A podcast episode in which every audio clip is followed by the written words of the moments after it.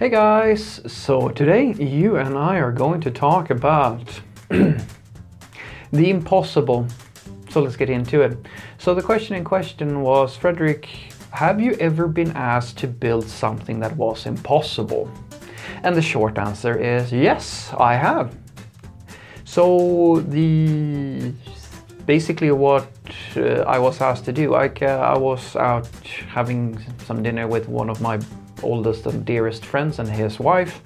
And we were talking about, you know, stuff. And all of a sudden we kind of drift into, oh, Fredrik is a programmer. He writes code and builds things and makes weird little videos on the internet as well. Mostly it was about coding though. And then we started talking about, or rather I got the question, Fredrik, how is it that, how do you figure out like what needs to be built? And I tried to explain that the way that I have ideas or that I get an idea for a project or something that I want to create is by listening to people. I listen to their problems usually. That's the, one of my favorite things to do. Well, not necessarily to listen to people's problems, but I really, really like hearing somebody's thoughts on something. One of my favorite exercises is to ask a hypothetical question to somebody. I ask, you know, or let's take an easy one. If you could go back in time and kill Hitler, would you? And then just hear people reason about that. Because when you hear somebody reason, like you can hear their thought process about things, you get to know them at a much deeper level than you get from asking how the weather is or what they feel about the weather. Real real emotions, real thoughts, real processes in the minds of people is something that I enjoy listening to. So when you hear somebody complain, I argue that that's one of the most powerful ways for you to get ideas for a startup, get ideas for a project, get ideas in general. Because when people complain, they are complaining because they're unhappy about something within their life. And usually they, uh, they have no clear, they don't really have a clear vision of what it is that they need in their life to solve this problem. They can identify the problem, but not the solution.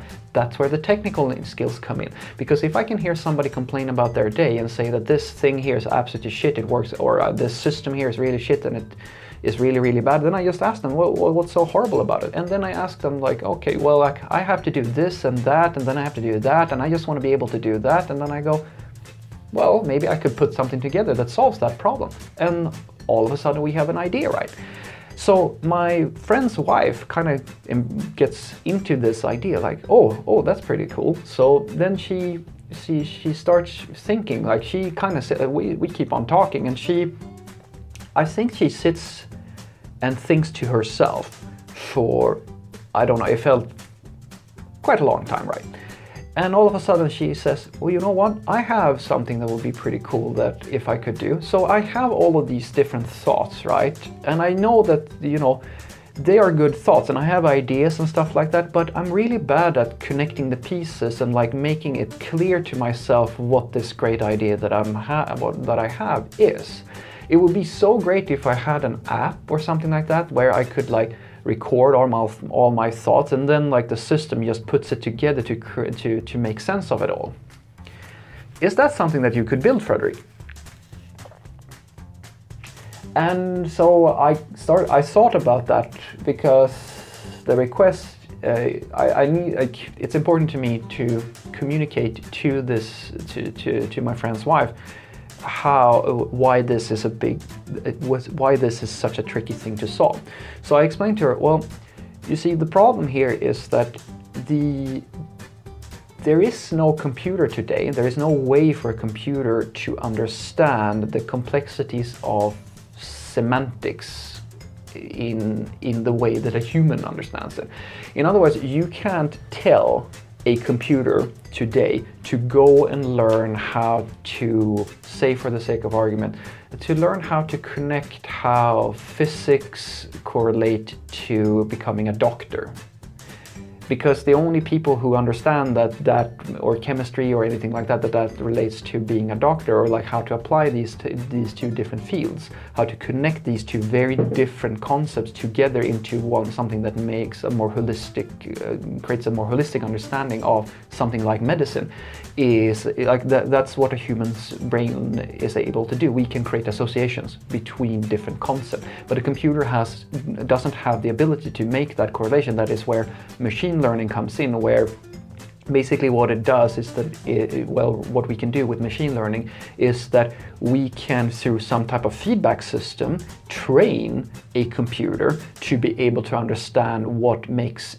sense to a human. But the computer does not necessarily understand at like a, let's call it a philosophical level that these thoughts that you have maybe you have a few thoughts about oh it would be cruel if we had some ballet like ba- I like ballet and then I like shoes and then they this then the computer has no uh, no way of knowing that hey you know what? Maybe the best way for you to make some extra cash because you're low on your bank account is to invent some type of new shoes for ballet like you could in theory generate that. You could just try to use some type of very primitive way of creating these associations through machine learning and then i could create a feedback system for you the way you need to sit and say oh it's basically just random. In the beginning it just tries to connect something and then you say oh yeah this is this is something that makes sense to me. This doesn't make sense. But the way the, the because because there is no box, there's no limit, uh, limitation on what we're trying to train the computer to do here. Like because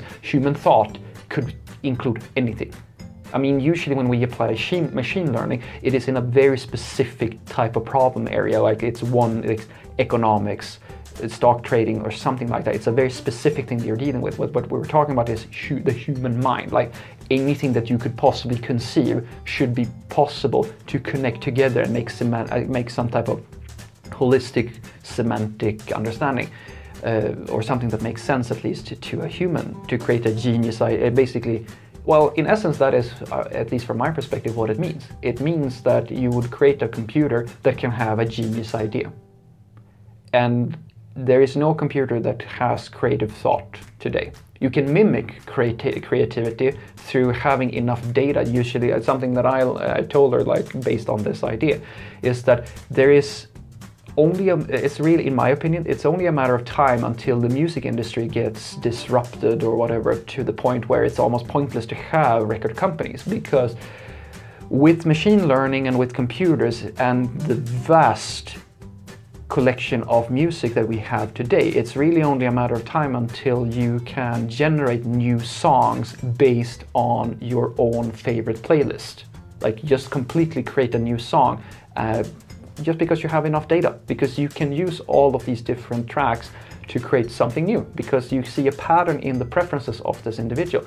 And acquiring that amount of data just for music has taken years it, and we're still not there just yet it's taking quite some time and then i explained to her so you can imagine how hard it would be for me to gather up basically all of your life history and all of humanity's life history in order to create a, a, machine learning algorithm or some type of intelligent computer that can take anything that you can think of and connect it together to create good ideas for you.